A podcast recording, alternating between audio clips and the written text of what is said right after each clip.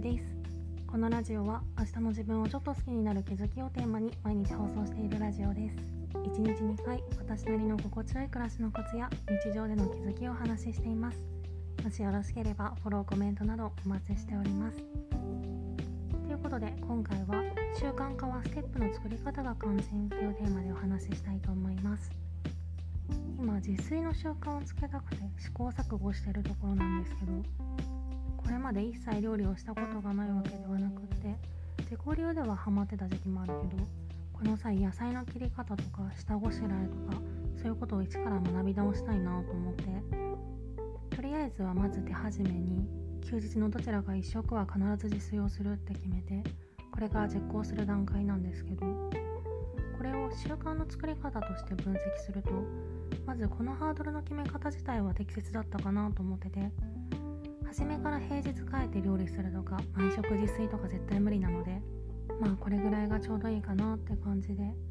ただステップの組み方をミスったみたいで実はこの習慣2週間前からやろうと思い続けてるのに2週連続実行に至らなかったんですよね。その原因はシンプルに最初から手間のかかることをやろうとしてたっていうことで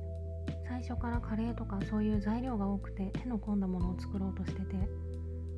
だからどうしてもいざ料理しようって思ってもこれから野菜と肉を切って炒めてってハードルが高くて面倒でそもそも料理に行き着かなかったんですよね。なので今回は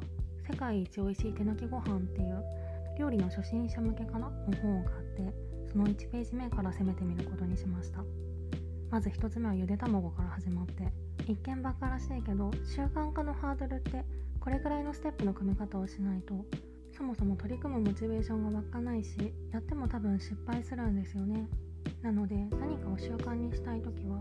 いやこれはできるでしょうって思うくらいの小さなことから一つ一つ確実にこなしていくのが大事なのかなと思います。今回はそんな感じです。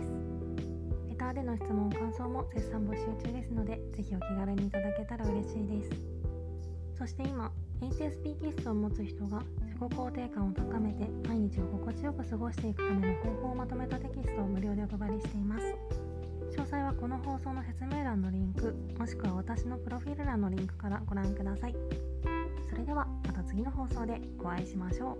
う。